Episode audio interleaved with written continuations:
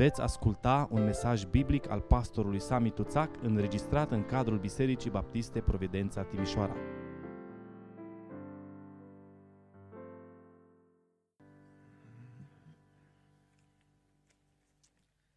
Vă rog să deschideți Sfânta Scriptură în Efeseni, capitolul 5. Vom citi un singur verset. Efeseni 5, cu versetul 1. Urmați, dar pilda lui Dumnezeu ca niște copii prea iubiți. Amin. Vă rog să luați loc. Pasajul la care ne vom uita în dimineața asta este unul destul de lung. Am început să privim în pasajul acesta duminica trecută, Efeseni, capitolul 4, începând cu versetul 17 și până la capitolul 5, cu versetul 4, vorbind despre importanța purității pentru poporul lui Dumnezeu, iar astăzi accentuând mai ales standardele vieții împreună cu Dumnezeu, standardele vieții creștine. Apostolul Pavel începe capitolul 4 spunând, vă sfătuiesc eu, dar cel întemnițat pentru Domnul, să vă purtați într-un chip vrednic de chemarea pe care ați primit-o. Ce înseamnă să trăiești conform cu chemarea primită? Asta este întrebarea la care Apostolul Pavel răspunde în paragraful acesta pe care, uh, la care vrem să privim și astăzi și ne-am uitat și duminica trecută. Ce înseamnă să trăiești cu chemarea de a fi copil al lui Dumnezeu? Pentru că aceasta este chemarea care noi am primit-o. Chemarea de a fi copii al lui Dumnezeu. Două aspecte majore subliniază Pavel ca să răspundă la întrebarea aceasta. În primul rând, spune el, înseamnă să trăim în unitate. A trăi conform chemării primite înseamnă a trăi în unitate. De ce? Pentru că suntem un popor unic.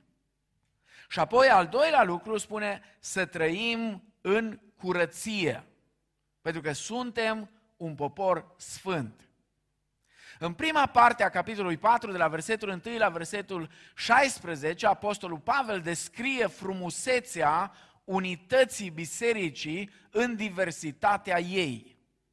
Cum oameni atât de diferiți unii de ceilalți, din medii sociale diferite, cu pregătire intelectuală diferită, în unele locuri cu culoarea feței diferită, cu vârste diferite, diferiți ca și sexe, diferiți ca limbă unii chiar. Atât de multă diversitate și apoi, desigur, cu abilități diferite, cu talente diferite. Și pe lângă toate acestea, Dumnezeu atunci când ne-a mântuit, a turnat în noi prin Duhul Sfânt și ne-a dat daruri, cu daruri diferite. Cum putem să trăim în unitate? Și în prima parte, și am vorbit despre asta, Apostolul Pavel subliniază frumusețea unității bisericii în această diversitate a ei. De la versetul 17, Pavel descrie necesitatea curăției, punând accent pe importanța curăției și a purității în poporul acesta unic al lui Dumnezeu.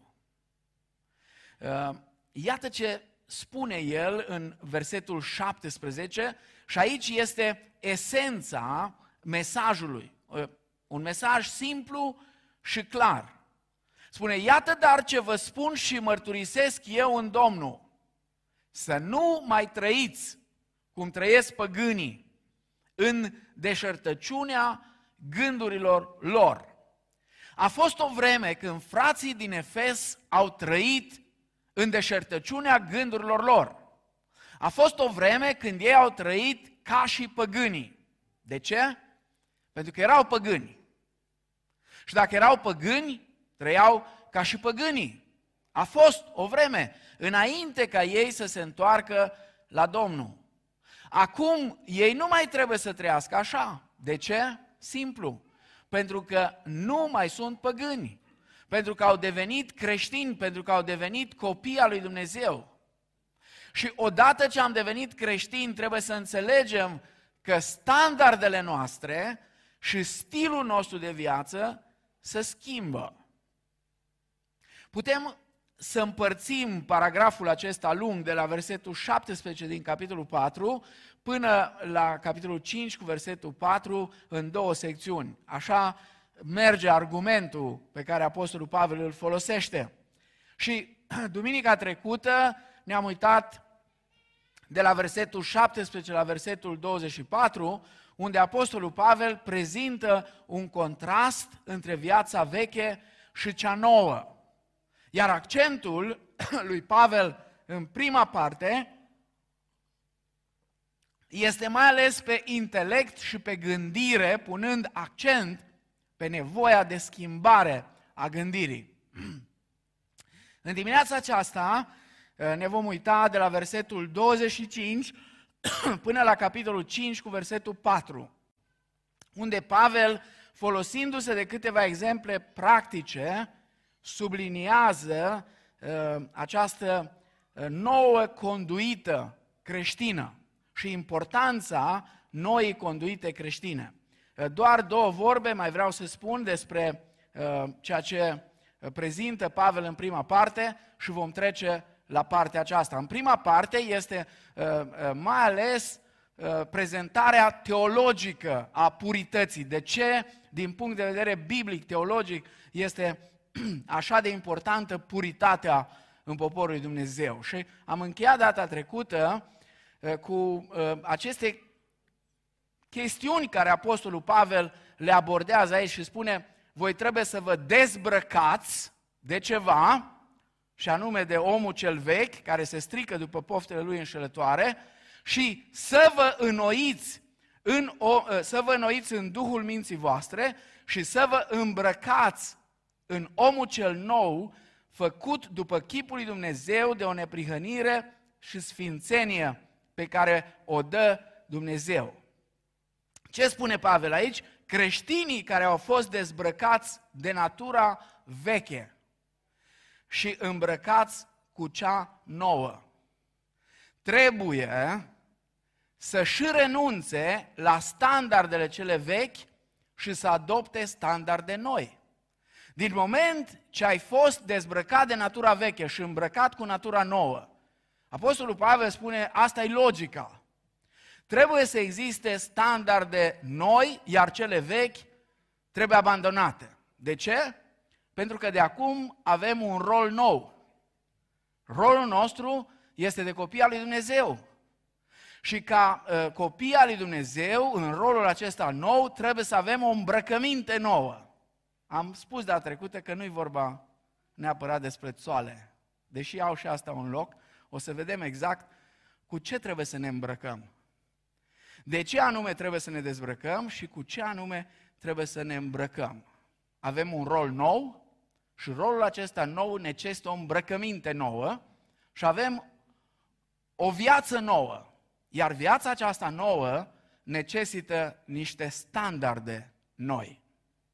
Acum, mergem mai departe. De la versetul 25 până la capitolul 5 cu versetul 4, avem o aplicație practică a purității. Rugămintea mea în dimineața asta și mă rog Domnului ca Domnul să ne deschidă mințile și inimile să înțelegem ceea ce Scriptura ne spune. Rugămintea mea este să fim foarte atenți pentru că aici Apostolul Pavel prezintă esența a ceea ce înseamnă relațiile noastre comunitare și ceea ce înseamnă uh, comunitatea nouă a copiilor lui Dumnezeu, trăind împreună unii cu ceilalți în această viață nouă, după standardele acestea noi. Pavel trece aici de la prezentarea teologică la aplicația practică la comportamentul creștin de fiecare zi. Și pentru asta, vom vedea imediat, el se folosește de șase exemple concrete. Le putem folosi ca și un autotest pentru a ne evalua viața și trăirea creștină. Aceste teste ne vor descoperi dacă ne-am dezbrăcat de omul cel vechi și ne-am îmbrăcat cu omul cel nou sau nu. Dacă într-adevăr ne-am dezbrăcat de tot ceea ce a însemnat omul cel vechi și am aruncat tot și ne-am îmbrăcat de acum cu omul cel nou. Sau nu s-a întâmplat asta? Haideți să le luăm pe rând. Primul test, spunerea adevărului. Versetul 25. De aceea, expresia aceasta de aceea, face legătură cu ceea ce a spus până acum. Adică Pavel zice, uh, nu uitați care e treaba.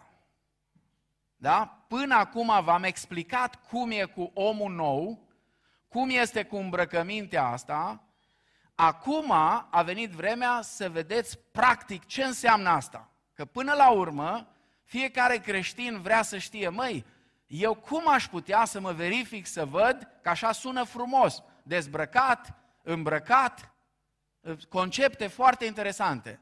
Dar cum aș putea, practic, să înțeleg lucrurile acestea? Primul test, spunerea adevărului. De aceea, lăsați-vă de minciună. Ca să spui unor oameni care erau creștini, lăsați-vă de minciună, înseamnă că oamenii ăștia mințeau. Înseamnă că în biserica din Efes exista o problemă. Erau frați și surori acolo care mințeau, mai trist, dacă o să citiți cu atenție în tot contextul, se subînțelege că pur și simplu se mințeau unii pe alții. Nu doar că îi mințeau pe alții din afara comunității, dar ei între ei se mințeau unii pe alții. Lăsați-vă de minciună, fiecare dintre voi să spună aproape lui său adevărul, pentru că suntem mădulare unii altora, adică pentru că aparținem aceleași trup, pentru că nu este normal ca mâna să-și mintă ochii. Nu este normal ca piciorul uh, să mintă, eu știu, urechea sau ce vreți. Nu este normal. Așa cum în trupul uman anomaliile astea nu se întâmplă, nu trebuie să se întâmple nici în trupul lui Hristos. Ăsta e argumentul forte al lui Pavel. Trebuie să vă spuneți adevărul unii altora și să vă lăsați de minciună pentru că sunteți mădulare unii altora în același trup. Și nu este în regulă ca dacă faceți parte din același trup, să vă mințiți unii pe alții sau să vă provocați unii altora tot felul de neplăceri. Creștinii trebuie să fie cunoscuți ca și oameni în care poți avea încredere. Oameni cinstiți. Vă rog să mă ascultați cu atenție.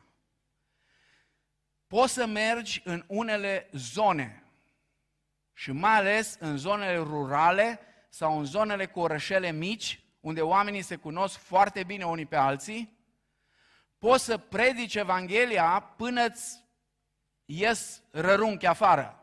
Din toți rărunchii poți să țipi cât vrei. Poți să te roșești la față ca și partea aia roșie din steagul tricolor. Dacă comunitatea creștină de acolo este cunoscută ca și o comunitate care nu trăiește adevărul acela care este vestit, tot ce face degeaba. Tot ce faci este degeaba. Dacă creștinii nu sunt cunoscuți ca oameni ai adevărului, ca oameni cinstiți, ca oameni în care poți să ai încredere, exercițiile noastre religioase nu folosesc la nimic. Creștinii trebuie să fie cunoscuți ca oameni în care poți să ai încredere, care când își dau cuvântul, își țin cuvântul, care spun adevărul. Acum, sigur, nu este suficient să evităm minciuna, adică să ne mințim unii pe alții, trebuie să spunem adevărul. Pentru că, zice, suntem parte din același trup. Iar minciuna subminează părtășia, pe când adevărul o întărește. Al doilea test, stăpânirea mâniei. Stăpânirea mâniei. Versetele 26 și 27. Aici e foarte interesant ceea ce spune Pavel. Interesant, vorbind despre stăpânirea mâniei, Pavel nu zice să nu vă mâniați. Foarte interesant. Ci spune, mâniați-vă și nu păcătuiți. Să n-apună soarele peste mânia voastră și să nu dați prilej diavolului. No, haideți să vedem ce înseamnă asta. Cum am putea traduce mai bine aceste versete? Poate că am putea spune ceva de genul, nu vă pierdeți cumpătul. Nu vă pierdeți cumpătul, ci mai degrabă asigurați-vă că mânia voastră este dreaptă. E clar din ceea ce spune Pavel aici și Scriptura în general că există două feluri de mânie. Există una dreaptă, o mânie dreaptă de care este nevoie. O mânie necesară pentru copiii lui Dumnezeu. În fața răului flagrant ar trebui să fim indignați, nu toleranți, nu apatici, nu speriați, nu timizi. Desigur, când creștinii nu sunt ceea ce trebuie să fie. Mi-am notat aici o expresie, dar nu vreau să o folosesc ca să nu pară prea dură. Când nu suntem ceea ce trebuie să fim, când facem tot felul de compromisuri, ce mânie dreaptă să mai ai când vezi în jurul tău atâta nedreptate, atâtea lucruri care n-ar trebui să fie. Da, despre asta, cu privire la astea, nu numai că avem dreptul, avem și obligația să ne supărăm și să spunem, nu este în regulă. Nu se poate una ca asta. De asemenea, este o mânie nedreaptă. Una pe care trebuie să o stăpânim. Este adevărat că Apostolul Pavel introduce această distinție într-o sesiune, am putea spune noi, dedicată noi umanități a lui Dumnezeu, care trebuie să fie o societate a dragostei și în care trebuie să existe relații armonioase. Însă vă rog să rețineți, adevărata pace nu este același lucru cu împăciuirea. Spunea un teolog, cel mai adevărat făcător de pace s-ar putea să trebuiască să-și asume rolul de spărgător al păcii, ca și pe o obligație sacră. În același timp, trebuie să fim atenți că linia de demarcație dintre mânia dreaptă și cea nedreaptă este extrem de subțire. Extrem de subțire. Și știți din ce cauză? din cauza neînfrânării noastre și din cauza vanității noastre. Uneori ne mâniem nu pentru că ar fi drept să ne mâniem, ci pentru că suntem vanitoși, suntem aroganți și sunt lucruri care ne deranjează. Și nu avem maturitatea să le tratăm așa cum ar trebui tratate. Fie să trecem peste ele, fie să căutăm să le rezolvăm în dragoste și atunci mai la îndemână este să ne încordăm mușchii. Da, unii către alții, că despre asta e vorba. Aici Apostolul Pavel vorbește de comunitatea creștină. Nu degeaba Apostolul Iacov, care este unul dintre cei mai practici dintre toți scriitorii Noului Testament, spune la Iacov, capitolul 1, versetele 19 și 20, știți bine lucrul acesta, prea iubiții mei frați, orice om să fie grabnic la ascultare, încet la vorbire, zăbavnic la mânie. Căci mânia omului nu lucrează neprihănirea lui Dumnezeu. Sau, în original, spune, nu lucrează dreptatea lui Dumnezeu. Mânia omului nu lucrează dreptatea lui Dumnezeu. De aceea, Apostolul Pavel adaugă presiunii care este asupra creștinilor de a se mânia trei interdicții. Trei interdicții. El spune, mâniați-vă și nu păcătuiți. Asta e prima interdicție. Nu păcătuiți. No, acum, roagă-te Domnului să-ți dea înțelepciune că atunci când te mâni să nu păcătuiești. Pentru că dacă păcătuiești, atunci ai o problemă. Mâniați-vă și nu păcătuiți. Adică nu vă mâniați cu un spirit de răzbunare. Da, poți să te mâni cu un spirit de dreptate. Da? Dar nu neapărat pentru dreptatea ta, ci dreptatea ăluia necăjit și amărât, de care cineva își bate joc și profită de el. Văduva, orfanul, ă, cel care n-are ce băga în gură, săracul. Uitați-vă în Scriptură. Scriptura mereu și mereu vorbește despre sprijinul pentru aceste categorii defavorizate, cum sunt numite astăzi. Apoi, al doilea lucru spune să n-apună soarele peste mânia voastră. Da? Mâniați-vă, dar nu păcătuiți. Și a doua chestiune, să nu apună soarele. Acum aici vreau să lămurim ceva. Nu putem neapărat interpreta literal asta, pentru că atunci cei din Groenlanda s-ar bucura foarte tare că vreo patru luni de zile la ei nu apune soarele. Și ar avea timp să fie tot nervoși. Da? Deci trebuie să fim atenți. Nu neapărat literal, dar totuși încercați să vedeți, e mult mai bine să te duci la culcare în păcat, liniștit, decât mânios. E mult mai bine. Dormi mai bine, te simți mai bine, toate sunt mai bune. Da? E mult mai bine dacă poți chiar și literal să o împlinești. Deși nu neapărat ăsta este sensul. Ne face foarte bine să nu mergem la culcare nervoși, da? ci să mergem liniștiți. Și apoi mai este ceva, spune, să nu dați prilej diavolului. De ce? De ce să nu dăm prilej diavolului? Zile trecute a circulat în mediul tinerilor mai ales un fel de memeu din ăsta cu niște afirmații a cuiva care a spus că nervii sunt dragi. Și foarte multe comentarii și tinerii, bineînțeles, au creativitate maximă uh, atunci când e vorba de asta. Nervii sunt dragi. Nu, nervii nu sunt dragi, numai că vreau să vă spun ceva. Dracu se simte foarte bine în preajma oamenilor nervoși. E foarte aproape. Diavolul stă foarte aproape lângă oamenii nervoși atâta de bine se simte acolo, încât mereu și mereu este lângă ei și le dă de lucru. Asta face. Le dă de lucru. Și să știți, are succes. Mult mai mare succes are diavolul cu cei nervoși decât cu cei calmi. Da? Pe ăștia mai greu îi prinde, care sunt mai calmi.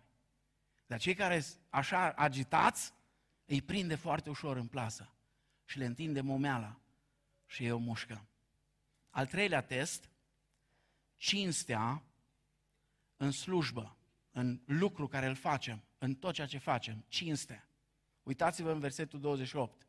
Cine fura, să nu mai fure, ci mai degrabă să lucreze cu mâinile lui la ceva bun, ca să aibă ce să dea celui lipsit. Frați și surori, nu este niciun secret între creștini și vorbesc de creștini evanghelici, nu de cei tradiționali, sunt oameni care fură.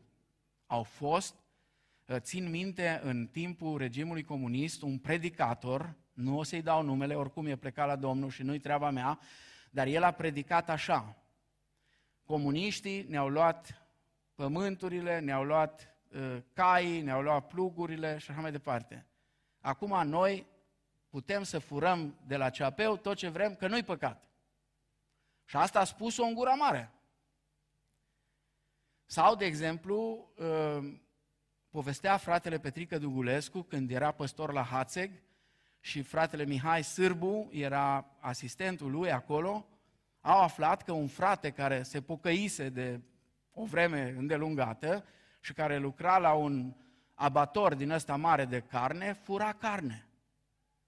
Și s-au dus la el într-o vizită pastorală. Și a spus, frate, nu este bine. Păi fraților, eu sunt mai prost să mă las la alții. Pe toți fură. Cum să mă las la alții?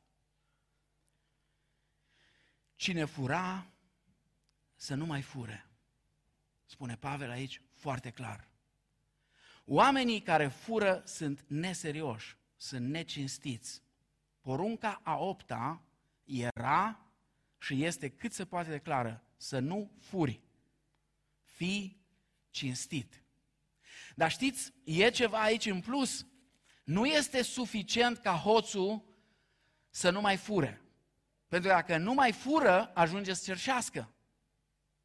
Hoțul, dacă nu mai fură, ajunge să cerșească. De aceea Pavel vine și spune, cine fura să nu mai fure, ci mai degrabă să lucreze cu mâinile lui la ceva bun, ca să aibă să dea și celui lipsit. Să lucreze cu mâinile lui ca să aibă grijă și de alții. Trebuie să fim atenți. Din nou, linia de demarcație este foarte greu de descifrat. Există o diferență între milă pentru cei nevoiași și întreținerea cerșătoriei, care este furt cu acordul clientului.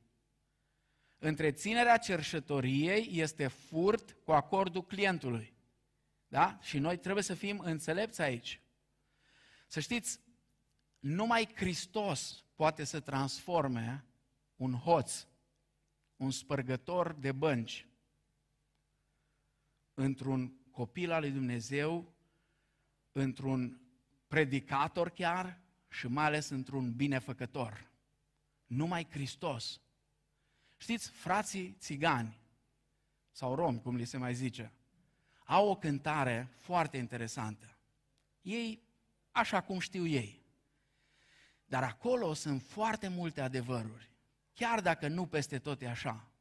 Dar să știți, sunt cazuri nenumărate, unde exact cum ei cântă, și refrenul e fantastic, Evanghelia are putere, Evanghelia nici când nu piere. Da, Evanghelia are putere și este de multe ori și am văzut asta și mulți ați văzut și am văzut în istorie exact cum cântă ei, din țigan afacerist, ți-ai făcut evanghelist. Da? Din țiganii bișnițari ai făcut misionari. Da? Ă, Dumnezeu, nu numai țigani bișnițari, sunt și alții, da? Așa e cântarea lor. Dumnezeu, prin Domnul Isus Hristos și prin puterea Evangheliei Harului, poate să schimbe și poate să transforme oameni. Unul din oamenii fantastici, deosebiți, pe care am cunoscut în anii trecuți. A fost acel bărbat tânăr, numit Ursu Carpatin, fost luptător de lupte din alea în cuști. El a luat-o rău pe ulei într-o vreme, s-a înhăitat cu niște spărgători de bănci, de baicomate, de așa mai departe, prin străinătate. În final, au fost prinși, au fost arestați, au fost condamnați, numai că între timp el se pocăise. Între timp s-a pocăit, s-a întors la Domnul. S-a dus la pușcărie acceptând că trebuie să plătească pentru prostiile care le-a făcut în trecut. S-a dus acolo clar recunoscând că este vinovat, n-a încercat niciodată să spună că nu e vinovat. Dar acolo a dezvoltat o lucrare deosebită între cei care erau acolo și apoi după ce a ieșit, a continuat să lucreze și continuă să lucreze pentru Domnul. Dar unul din lucrurile fantastice, omul care altă dată stătea de șase, acorda protecție celor care spărgeau bancomate. Astăzi muncește și dă celor care se confruntă cu probleme și care au nevoie într-adevăr, să fie ajutați. Numai Harul lui Dumnezeu poate face așa ceva. Numai Harul lui Dumnezeu, că am cântat astăzi, Mărețul Har m-a mântuit, cântarea lui John Newton. John Newton a fost o catastrofă de om. O catastrofă. Asemenea personaje eh, le numeri pe degetele de la o mână, cum a fost John Newton. Vânzător de sclavi, un, un om cu, cu o moralitate jalnică, jalnică, până în clipa când s-a întâlnit cu Harul lui Dumnezeu. Și Dumnezeu l-a schimbat și a devenit păstor. Și cândva a scris cântarea aceasta, Mărețul Har m-a mântuit. Dar cea mai mare realizare a lui este alta, mulți nu știu. În Parlamentul Britanic era un creștin evanghelic foarte serios, William Wilberforce. Omul acesta a luptat toată viața lui pentru abolirea sclaviei în Imperiul Britanic. A depus în fiecare sesiune parlamentară, de nenumărate ori, a depus proiect de lege ca să se termine cu sclavia și de fiecare dată a pierdut. Când a crezut că nu mai are nici o șansă cu asta, a vrut să se lase, să se lasă și de politică, să se retragă undeva, avea el o casă undeva la țară și să stea acolo. Omul care a venit lângă el și l-a încurajat și a spus, frate, mă rog pentru tine și stau lângă tine până în ultima clipă, a fost fostul vânzător de sclavi, John Newton. El a fost cel care l-a întărit, el a fost cel care a stat, s-a rugat cu el, el a fost cel care l-a încurajat să nu se lase, până în ziua când a reușit să treacă legea prin Parlamentul Britanic și să încheie cu sclavia în acest imperiu. Numai harul, numai harul lui Dumnezeu poate să facă așa ceva. Numai harul lui Dumnezeu poate să schimbe oameni de calibru ăsta. Apoi, următorul test, amabilitatea în vorbire. Niciun cuvânt stricat să nu vă iasă din gură, ci unul bun, pentru zidire, după cum e nevoie, ca să dea har celor ce-l aud. Să nu întristați pe Duhul Sfânt al lui Dumnezeu, prin care ați fost pecetluiți pentru ziua răscumpărării. Unul dintre cele mai mari daruri pe care Dumnezeu ni l-a dat este darul vorbirii.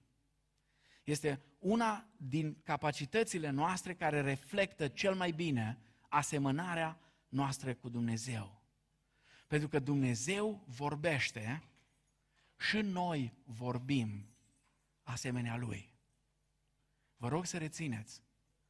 Animalele urlă, nu oamenii, oamenii vorbesc. Animalele urlă, animalele guiță, animalele mugesc, animalele rag, oamenii vorbesc. Cei care ați fost la întâlnirea de toamnă la Brădețel, vă amintiți că pe caietul acela de lucru, pe spate, erau 10 principii în ceea ce privește respectul și relația dintre soț și soție. Și unul dintre ele este ăsta, nu urlați unii la alții decât în caz că a luat casa foc. Dacă a luat casa foc, atunci normal, trebuie să urli cât poți de tare. Foc, foc, foc. În rest, nu există motive serioase pentru asta. Pentru cuvinte stricate, Apostolul Pavel alege să folosească un cuvânt foarte interesant, cuvântul sar, uh, sapros, sapros, care înseamnă copac putred. Copac putred. Niciun cuvânt putred, niciun cuvânt stricat să nu vă iasă din gură. Cuvintele stricate, cuvintele putrede, rănesc. Cuvintele bune, acelea zidesc. Uh, numai un singur verset aș vrea să citesc din Proverbe. Oricum vă recomand cartea Proverbe, dacă vi se întâmplă să socotiți că aveți probleme cu amabilitatea în vorbire, cartea Proverbelor este una fantastică. Să o citești mereu și mereu până când înveți uh, să vorbești frumos. Cine vorbește în chip ușuratic, rănește ca străpungerea unei săbii, dar limba înțelepților aduce vindecare. Mai mult, tot în proverbe, uh, spune um, Solomon că cuvintele bune, cuvintele frumoase uh, sunt ca și niște mere de aur puse într-un coșuleț de argint.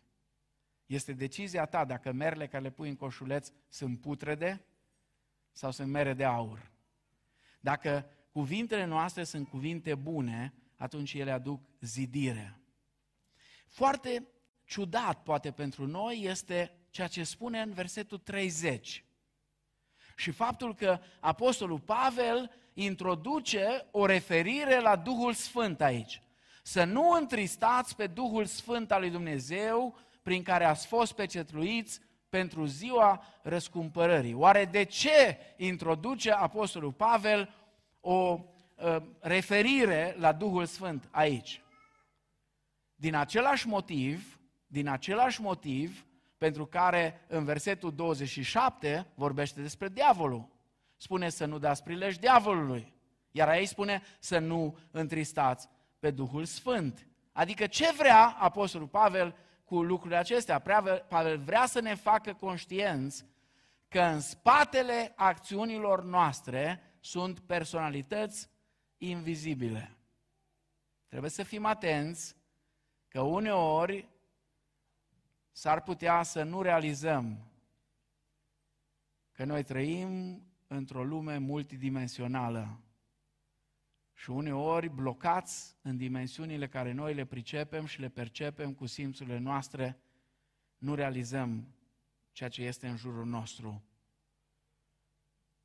Și încă un adevăr pe care Pavel ni-l reamintește aici, chiar dacă e indirect, Duhul Sfânt este o persoană și este întristat de oricine este în contradicție cu natura sa.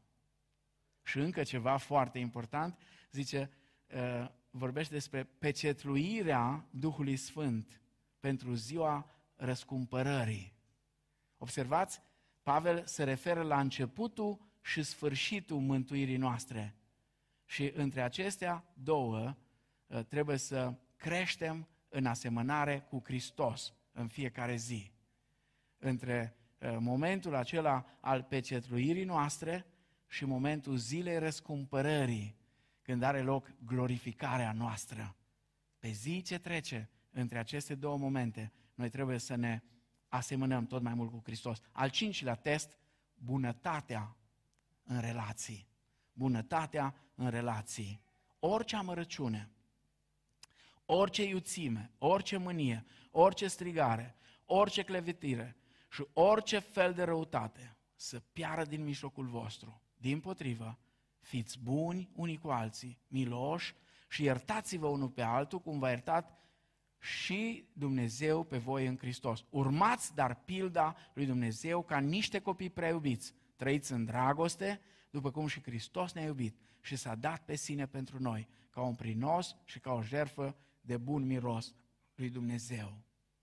Unele acțiuni și atitudini trebuie părăsite de noi în întregime. În comunitatea creștină nu există loc pentru lucrurile acestea oribile.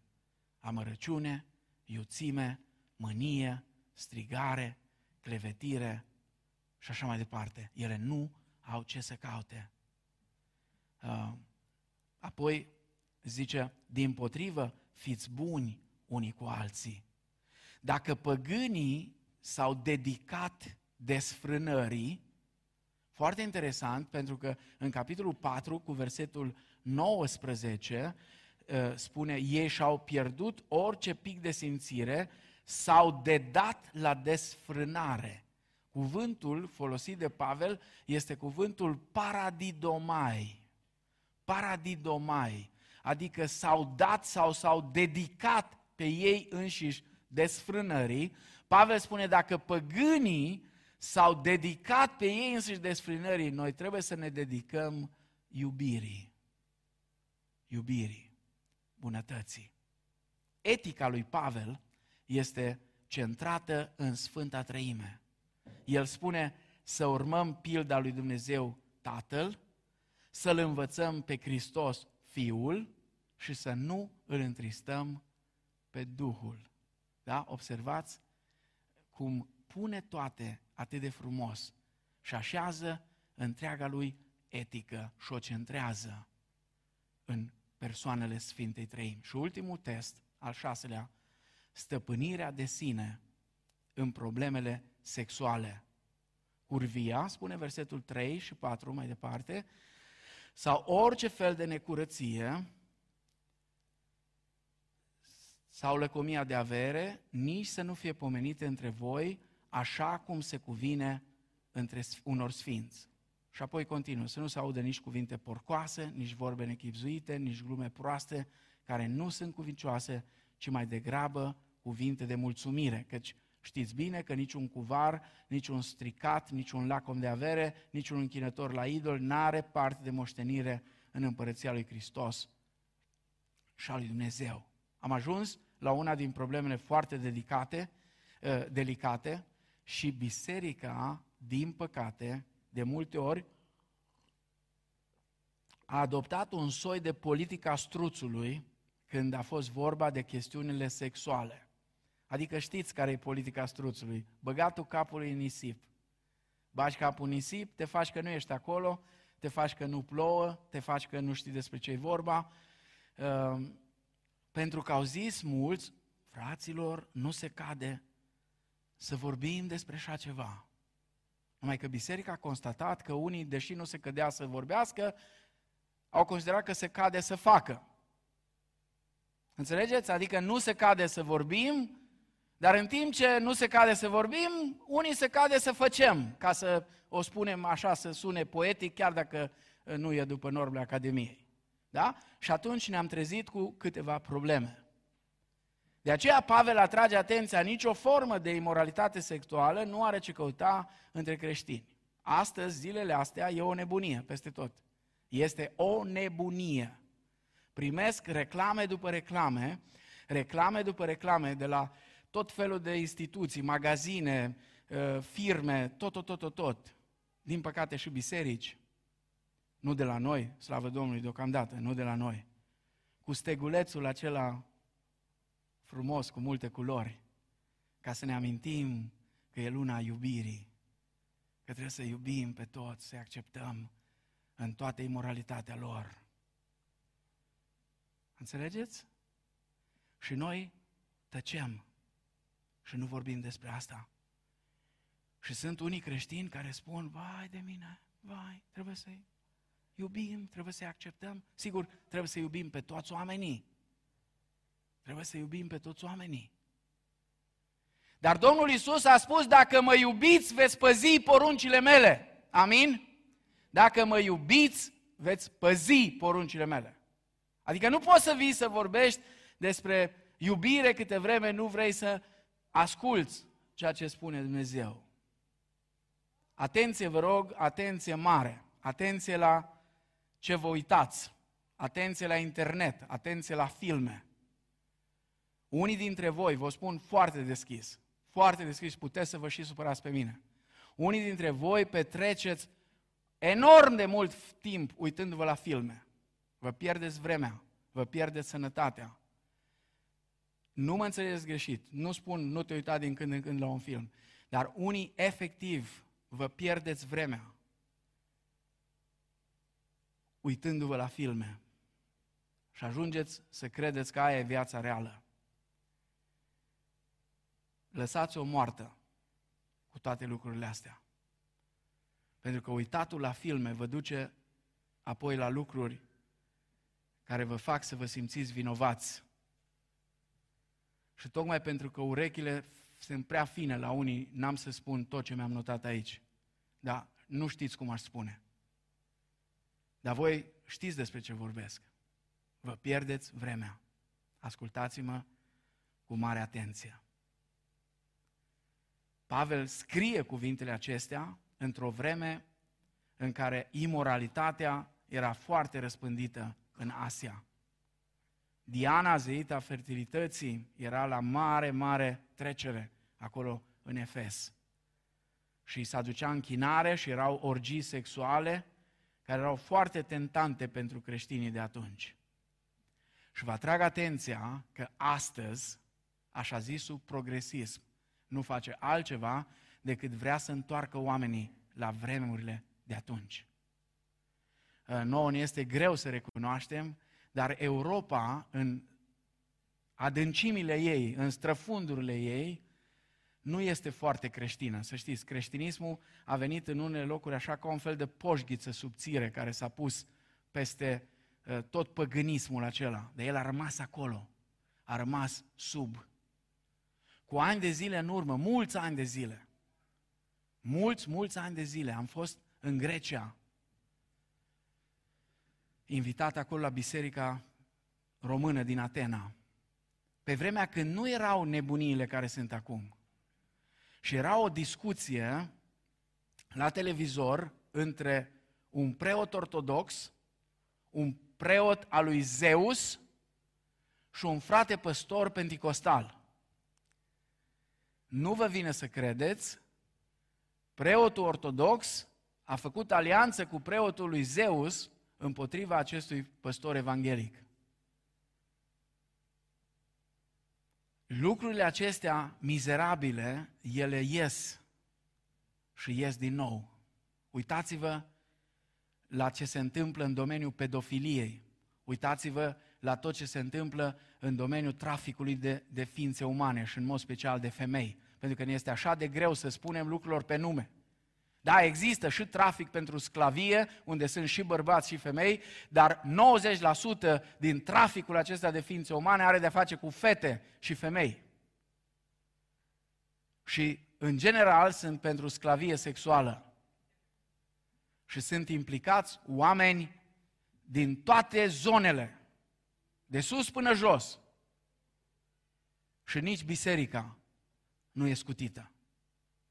Oameni care se dau oameni ai bisericii implicați în astfel de, de mizerii. Trebuie să fim foarte atenți, pentru că astăzi există această tendință a întoarcerii la legiferarea tuturor necurățiilor și a tuturor mizeriilor. Și încă ceva, și aici toți am greșit, nu faceți glume despre sex. Nu faceți glume nu faceți glume despre sex, mai bine mulțumiți Domnului pentru el. A glumi despre sex înseamnă al degrada. Și așa îl degradează unii. Nu este cazul. Chiar dacă avem impresia că facem glume bune. Da? Pentru că Pavel clarifică aici că alea stricate nici n-au ce să caute. Nu faceți glume despre ceva ce Dumnezeu consideră sacru Dumnezeu ni l-a dat ca și o binecuvântare, nu ca să facem glume. Capitolul 4, și încheiem acum, și 5 sunt despre unitate și puritate. Dar mai este ceva. Pavel unește experiența creștină, adică ceea ce suntem, cu teologia creștină, adică ceea ce credem, și cu etica creștină, adică ceea ce facem. Și aici aș vrea să rețineți în încheiere, o conduită bună are întotdeauna în spatele ei o doctrină sănătoasă. Acolo unde este doctrină sănătoasă, acolo cuvântul lui Dumnezeu lucrează și Duhul Sfânt lucrează în inimile oamenilor și oamenii încep să înțeleagă ce înseamnă etica creștină. Spre rușinea noastră o spun. Noi, ca și evanghelici în România, de multe ori am practicat o etică de circumstanță. Dacă vrem să ne impunem din punct de vedere moral în fața oamenilor cărora vrem să le vestim Evanghelia și vrem să ducem mesajul lui Hristos, atunci trebuie să ne rugăm ca Dumnezeu să ne ajute ca ceea ce credem să punem în practică, ca să demonstrăm că suntem ceea ce suntem pentru slava lui Dumnezeu. Amin.